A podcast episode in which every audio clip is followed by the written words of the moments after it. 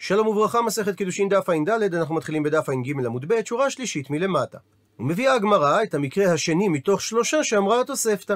אם שני אנשים מעוררים על המקח, אחד אומר שמכרת לי את המקח, והשני אומר מכרת ושלי המקח, נאמן בעל המקח, דהיינו המוכר, לומר לזה מכרתי ולזה אין מכרתי. אבל מסייגת התוספתא במה דברים אמורים, רק בזמן שמקחו בידו, אבל אם אין מקחו בידו, הוא אינו נאמן. הוא מסביר רש"י, בזמן שהמקח נמצא עדיין ביד המוכר, מוטלת עליו החובה לדקדק למי הוא מכר ולמי הוא לא מכר, מפני שאם הוא ייתן את המקח למי שלא נמכר לו המקח ראשון, תחול עליו הקללה של מי שפרה מדור המבול, ייפרע ממי שאינו עומד בדיבורו.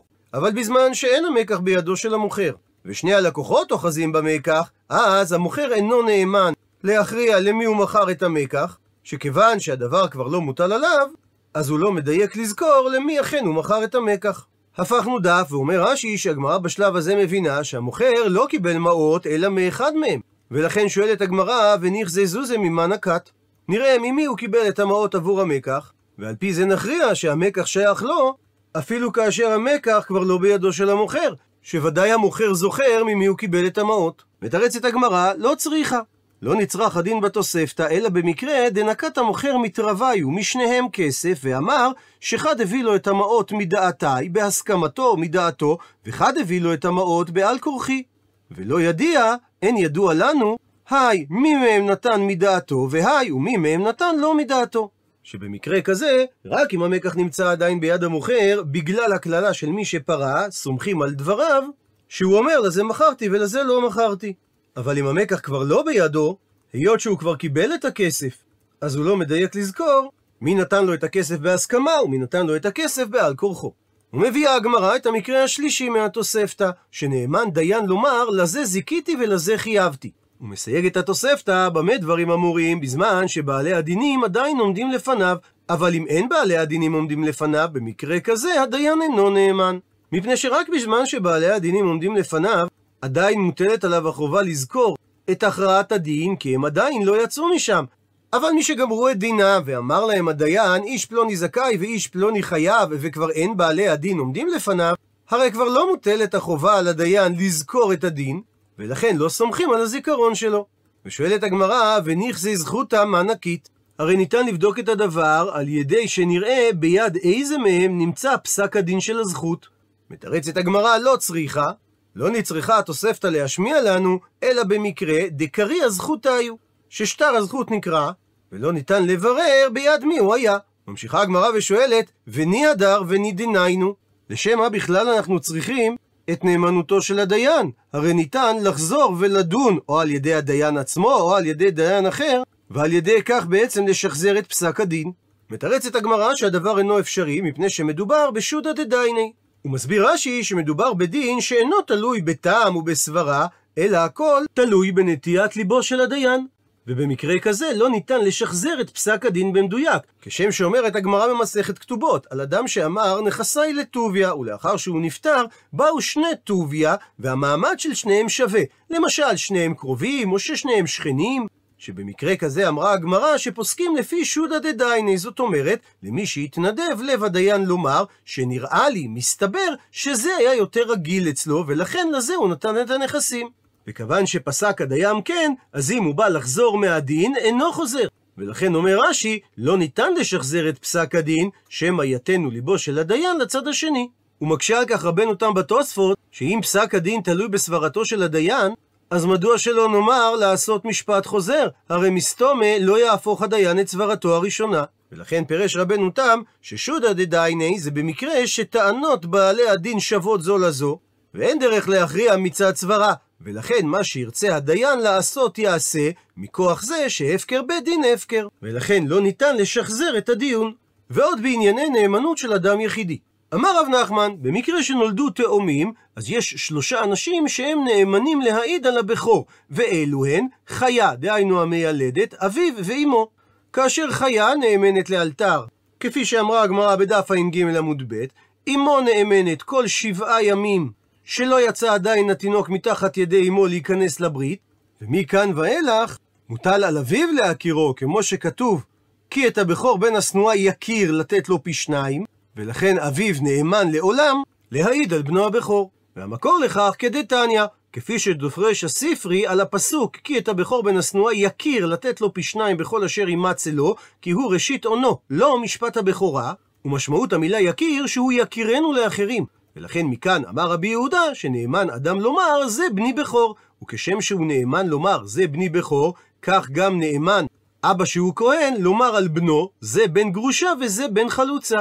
וחכמים לעומת זאת חולקים לגבי נאמנות האבא הכהן לומר על בנו שהוא בן גרושה או חלוצה, והם אומרים שבמקרה כזה אינו נאמן. ציטוט מהמשנה, אבא שאול היה קורא לשטוקי בדוקי. ושואלת על כך הגמרא, מהי בא אבא שאול להשמיע לנו בכך שהוא כינה את השטוקי בלשון בדוקי? אילי אם הוא בא להשמיע לנו שבודקים את אמו, שבמקרה ואומרת האם לקשר נבהלתי שהיא נאמנת, אז אם כך קשה, למה ללרבי לשנות את אותה מחלוקת בשתי מקומות שונים? שהרי אם כך, כמן סובר אבא שאול, כרבן גמליאל, וכבר תנין אחד הזימנה, שנינו את המחלוקת הזאת במשנה במסכת כתובות, דתנן, אישה שהייתה מעוברת, ואמרו לה, מה טיבו של עובר זה? ואמרה להם, מי איש פלוני וכהן הוא? כלומר, נבהלתי לאדם מיוחס. רבן גמליאל ורבי אליעזר אומרים שהיא נאמנת, ורבי יהושע אומר, לא מפיה אנו חיים. ואמר על כך רב יהודה שאמר שמואל, הלכה כרבן גמליאל.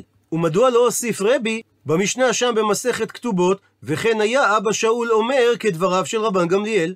מתרצת הגמרא, חדה להכשיר בה, וחדה להכשיר בביתה. פעם אחת שנה רבי את הדין בשם רבן גמליאל, כדי לומר שלא האמינה התורה לעדותה של האישה, אלא לגבי עצמה, כך שאם היא כהנת, היא לא נתחללה מלאכול תרומה. אבל היא לא האמינה לעדותה להכשיר את העובר, כך שאם מדובר על בת, היא לא תוכל להינשא לכהן.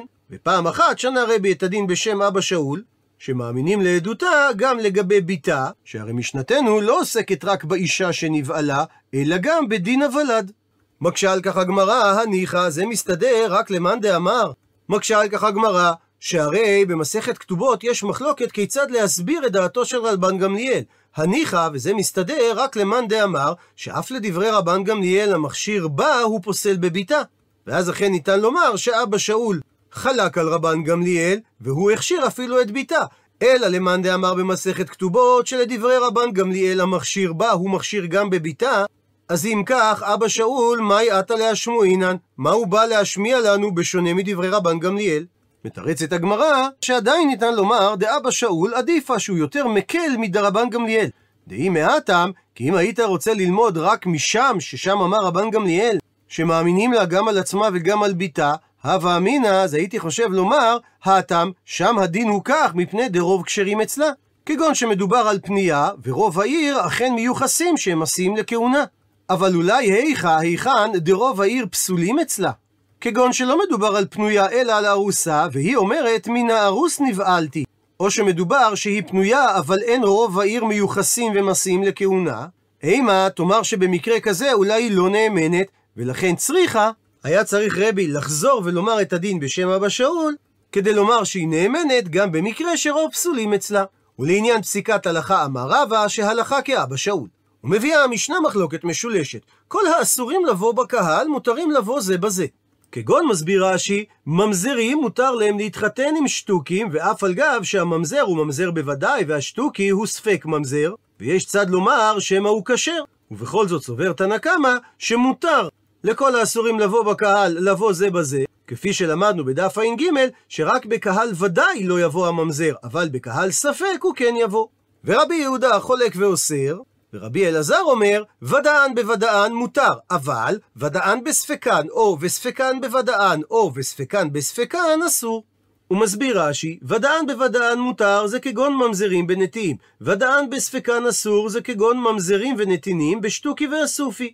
וספקן בוודאן אסור זה שטוקי ואסופי בממזרים ונתינים, וספקן בספקן אסור זה שטוקי בשטוקית או אסופי באסופית, או אסופי בשטוקית, מפני החשש שמא זה כשר וזה פסול. כך שאם נציב את המשנה בתוך טבלה, זה ייראה באופן הבא. לפי תנא קמא, כל האסורים לבוא בקהל, הכוונה ממזרים, נתינים, שטוקים ואסופים, מותרים לבוא זה בזה. לפי רבי יהודה אסור להם לבוא זה בזה, ולפי רבי אלעזר רק לאיסור ודאי מותר להתחתן עם איסור ודאי, אבל אם קיים ספק, אסור להם לבוא זה בזה. הוא מסיים את המשנה ואומרת, ואלו הן הספקות, שטוקי, אסופי וכותי. הגמרא בהמשך תפרש, לאיזה ספקות התכוונה המשנה. ושואלת הגמרא, מהי הכוונה במשפט כל האסורים לבוא בקהל? אילם, האם תאמר שהכוונה לממזרי ונתיני שטוקי ואסופי, התנא לרישא, הרי כבר שנינו את זה במשנה בראש הפרק, שממזרי ונתיני שטוקי ואסופי מותרים לבוא זה בזה. ולא מסתבר לומר שהתנא חזר על דין שכבר נאמר קודם. ותו ועוד מקשה הגמרא, מה שאמרה המשנה רבי יהודה אוסר, אהיה. כלפי מה נאמר הדבר? אילימה, אם הכוונה שהוא חולק על דברי תנא קמא, אבדאן בספקן, שהוא בא לחלוק על תנא קמא, שהתיר נישואים של אסורים לבוא בקהל זה עם זה, גם במקרה שקיים ספק על אחד מהם, ובא רבי יהודה לאסור את הדבר, לא ייתכן להסביר כך שהרי המדקתני סיפא, מזה שכתוב בסוף המשנה, רבי אלעזר אומר שוודאן בוודאן מותר, אבל ודאן בספקן או ספקן בספקן אסור, אז מכלל דרבי יהודה שחלק עליו בהכרח שהוא לא סביר עלי כמותו. וגם לא ייתכן לומר שרבי יהודה אסר נישואים של איסור ודאי באיסור ודאי, שהרי מדאורייתא ממזרים יכולים להינשא זה לזה. וכי תימא, ואולי תרצה לומר, שהיות ששמענו את דעתו של רבי יהודה בדף ע"ב, שאמר לגבי יוחסין שגר לא יישא ממזרת, ולא שמענו התייחסות אחרת של דבריו לגבי יוחסין, אז אולי הכוונה במשנתנו שרבי יהודה אוסר הגר בממזרת? אבל לא ייתכן לומר כך, מידי, כי האם גר בממזרת קטני? הרי כל האסורים לבוא בקהל קטני. הרי המשנה נקטה את הביטוי כל האסורים לבוא בקהל, וגר הוא לא אחד מן האסורים לבוא בקהל. אז אם כך נשאלת השאלה, למה התייחס רבי יהודה בדבריו? ומביאה על כך הגמרא ארבעה פירושים. ובכל אחד מהפירושים הגמרא תתמקד בהסבר דעתו של רבי יהודה מול דעתו של תנא קמא. הסבר ראשון, אמר רב יהודה, הפכנו דף שלעולם רבי יהודה אמר את דבריו, אכן בהתייחס לגר שאסור להתחתן עם ממזרת. ואחי כאמר, וכך צריך להסביר את דברי המשנה, שכל האסורים לבוא בקהל, אין הכוונה בקהל באופן כללי, אלא בקהל כהונה, שכהן אסור בגיורת. ומה העניין הוא, ומי הם האסורים לבוא בקהל כהונה? זו גיורת אפילו שהיא פחותה מבת שלוש שנים ויום אחד, שאפילו שהיא לא בת ביאה ואין שם משום חשש זנות, בכל זאת, כהן יהיה אסור בגיורת כזו, על בסיס מה שכתוב ביחזקאל, שלא ייקחו להם הכהנים לנשים, כי אם בתולות מזרע בית ישראל. ואם כך משנתנו, דלא כשיטת רבי שמעון בן יוחאי, שהוא אומר בדף ע"ח שגיורת פחותה מבת שלוש שנים כשרה לכהונה. ועל פי זה נסביר את המשנה באופן הבא, שכל האסורים לבוא בקהל כהונה. וכאן הוסיפה המשנה וכללה בנוסף על אותם ראשונים שכבר אמרנו שהם אסורים לבוא בקהל ישראל, גם את הגיורת שפחותה מבת שלוש שנים, וכל שכן גיורת שהיא יתרה על בת שלוש שנים, שהם מותרים לבוא זה בזה. דהיינו שלגיורות וממזורים ונתינים ושתוקים מותר לבוא זה בזה. כך שלפי דברי רב יהודה, כל האסורים לבוא בקהל, הכוונה כל האסורים לבוא בקהל כהונה, וזה בא לרבות גיורת אפילו פחות מבת שלוש שנים ויום, שלפי תנא קמא כל האסורים הללו מותרים לבוא זה בזה, ולפי רבי יהודה הם לא מותרים לבוא זה בזה. ומקשה הגמרא, ונוקמה, מדוע שלא נעמיד את המשנה בבת שלוש שנים ויום אחד, ולא בגיורת שקטנה מהגיל הזה, כך שניתן יהיה לומר שכאשר הגיורת היא פחותה מבת שלוש שנים ויום אחד, היא מותרת לכהן, והמשנה לא דיברה בה. ואז מסתדרת המשנה, ואפילו לרבי שמעון בן יוחאי. דוחה הגמרא שאם כן מצידה תברה, אם היינו מעמידים את משנתנו באופן שתתאים לשיטת רבי שמעון בן יוחאי, אז תשובתו, דהיינו סתירת הדברים, הייתה כבר מוכנת לצידו מתוך דברי המשנה עצמה. ומבארת הגמרא, שהרי היינו מדייקים מדברי המשנה, אלא טעמה, שגיורת דבת שלוש שנים ויום אחד, דווקא היא מותרת להתחתן עם פסולים. האם מדובר על גיורת שהיא פחותה מבת שלוש שנים ויום אחד, דמותרת לשיטתו של רשב"י לבוא בקל כהונה, ועליה לא דיברה המשנה, אז בהכרח שהיא אסורה לבוא זה בזה. שיהיה אסור לה להתחתן עם ממזר. אבל הרי גיורת שהיא פחותה מבת שלוש שנים ויום אחד לרבי שמעון בן יוחאי, הדין הוא דמותרת היא לבוא בקהל כהונה, ומותרות היא גם לבוא זה בזה. שהרי למדנו בדף ע"ג שקהל גרים לא נקרא קהל, ולכן לעניין להינשא לפסולים אין הבדל בין גיורת אם היא התגיירה לפני היותה בת שלוש שנים ויום אחד או אחרי. ולכן היה חייב רב יהודה להעמיד את המשנה שלא כשיטת רשב"י, אלא שמדובר שכל האסורים לבוא בקהל כהונה, כולל בתוכם גיורת שפחותה מבת שלוש שנים ויום אחד. ממשיכה הגמרא ומקשה על הסברו של רב יהודה, וכלל ההוא, האם זה כלל דכל האסורים לבוא בקהל כהונה מותרים לבוא זה בזה? והרי אלמנה או גרושה או וחללה או וזונה דאסורים לבוא בקהל כהונה. ובנוסף לכך, ואסורים הם לבוא זה בזה, דהיינו להתחתן עם פסולי קהל. ותו בקושייה נוספת על הסברו של רב יהודה, שלפי הסברו, מזה שלא התירה תנא להתחתן עם ממזר, אלא לאותם מסורות לכהנים, משמע שהמותר לבוא בקהל כהונה, יהיה אסור לו להתחתן עם ממזרת. והרי גר שמותר בכהנת, ועם זאת, הוא מותר לו גם בממזרת, שהרי קהל גרים לא נקרא קהל, אלא מכוח שתי קושיות אלו, דוחה הגמרא את הסברו של רב יהודה, ומביאה הסבר שני לדברי רבי יהודה במשנה. אמר רב נתן בר הושעיה, הכי כאמר.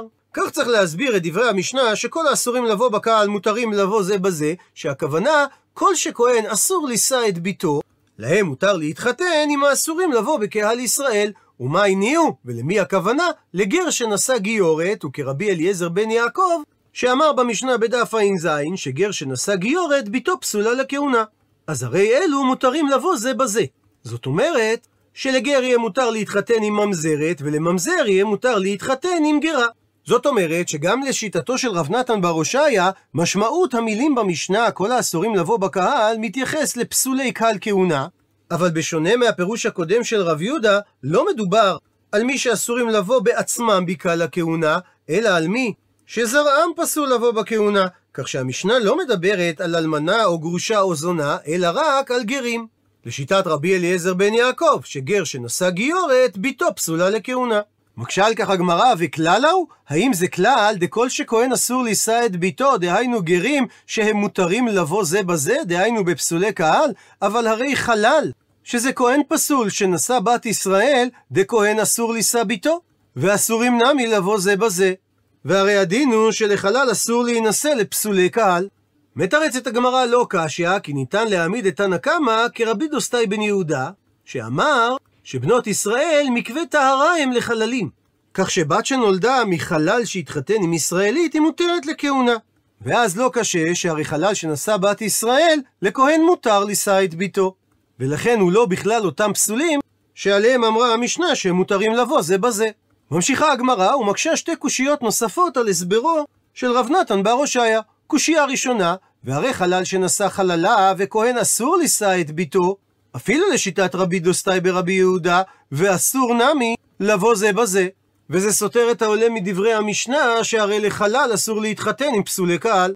ותו, ועוד קושייה שנייה להסברו של רב נתן בר הושעיה, שמהסברו את המשנה נדייק, המותר, מי שמותר לכהן לישא את ביתו, הרי הוא אסור להתחתן עם אסורים בקהל. והרי גר שנשא בת ישראל, שכהן מותר לישא את ביתו, והדין שמותרים הגרים לבוא זה בזה להתחתן עם פסולי קהל, שהרי קהל גרים לא נקרא קהל. אלא בעקבות קושיות אלו, דוחה הגמרא את הסברו של רב נתן בר הושעיה, ומביאה הסבר שלישי למחלוקתם של רבי יהודה ותנא קמא במשנתנו. אמר רב נחמן, אמר רבא בר אבוה, הכה, כאן במשנה מדובר על מחלוקת בממזר מאחותו וממזר מאשת איש.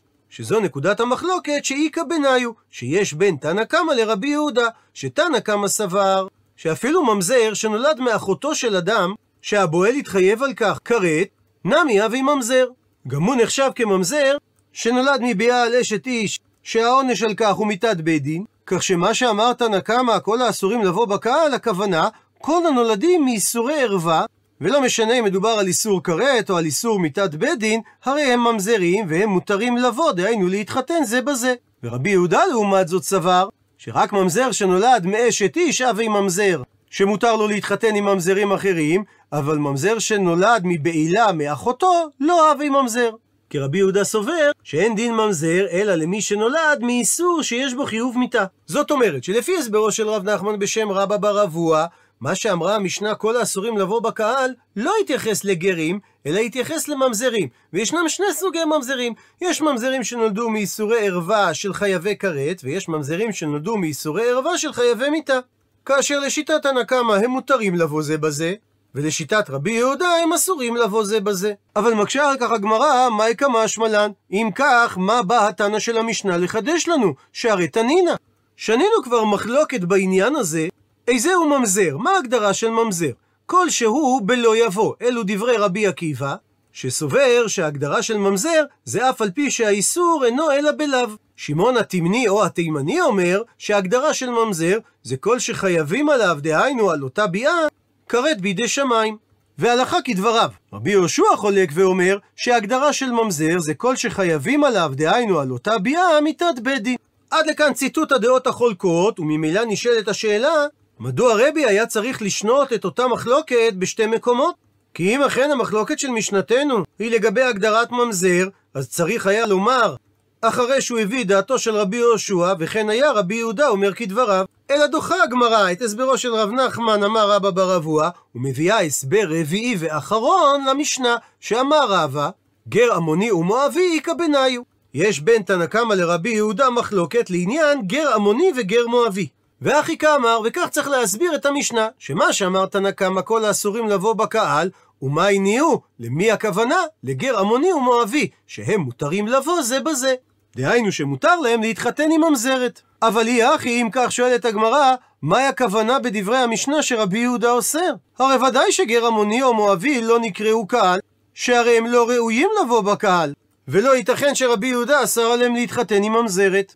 מבארת הגמרא, הכי כאמר, כך צריך להסביר את המשנה, שאף על פי שרבי יהודה אוסר גר בממזרת, הני מילי זה דווקא גר דראוי לבוא בקהל. שלשיטת רבי יהודה, גר כזה כלול בקהל, שאסור לממזר להתחתן איתו. אבל גר עמוני ומואבי דאין ראויים לבוא בקהל, הם ודאי לא נקראו קהל, ולכן הם לא אסורים להתחתן עם ממזרת. כך שלפי הסברו של רבא, מה שאמרה המשנה כל האסורים לבוא בקהל, זה מתייחס דווקא לגר עמוני או מואבי. ואין במשנה מחלוקת בין תנא קמא לרבי יהודה, כי המשנה כולה היא כשיטת רבי יהודה, שהסיבה שרבי יהודה אומר שגר הראוי לבוא בקהל אסור לו להתחתן עם ממזר, זה בגלל שהוא כלול בקהל. אבל גר עמוני או מואבי שהם לא כלולים בקהל, להם מותר להתחתן עם ממזר. עד לכאן דף ע"ד. למעוניינים בהרחבה, הזכרנו את שמעון התימני או התמני, שהוא היה תלמידם של רבי יהושע בן חנניה, רבי עקיבא ורבי טרפון, והיה לאחד החכמים החשובים ביותר בסנהדרין ביבנה, ובין המעטים שהיו בקיאים בשבעים שפות. ישנה מחלוקת בנוגע למוצאו, האם יש לנקד התימני, כלומר מתימן, או התמני, שהכוונה מתמנה שבחבל ארץ יהודה בארץ ישראל. לפי היעבץ נראה שהיה זה חכם מתימן, ודוקטור משה גברה כותב כי יש סמך לדברי היעבץ, כי אם הוא היה בן העיר תמנה, הוא היה נקרא שמעון איש תמנה, כמו שאר החכמים שנתקנו על שם עירם, כגון אנטוגינוס איש סוכו שבא מהעיר סוכו, יוסף בן יועזר איש צרדה שבא מהעיר צרדה, יוסף בן יוחנן איש ירושלים שבא מהעיר ירושלים. לעומתם, כל החכמים שבאו מחבל ארץ ולא מעיר ספציפית, כונו כמו שמעון התימני. לדוגמה, נחום המדי, שבא מארץ מדי, הלל הבבלי, שבא מארץ בבל, רבי יוסי הגלילי, שבא מחבל ארץ הגליל, וניתאי הארבלי, שבא מחבל ארץ הארבל. לעומת זאת, בפירוש רש"י לתלמוד, נכתב שמתמנה היה, והסוברים שמתמנה היה כפירוש רש"י, מסתמכים על כך שתימן המודרנית אינה אותו חבל ארץ שנקרא בלשון חכמים תימן. ובנוסף הם מסתמכים על כך שבכתב יד קאופמן של המשנה במסכת תענית, הניקוד הוא התמני, מה שמתאים לנוסח של מי שגורס התבני, שכן העיר תבנה היא-היא העיר תמנה המקראית.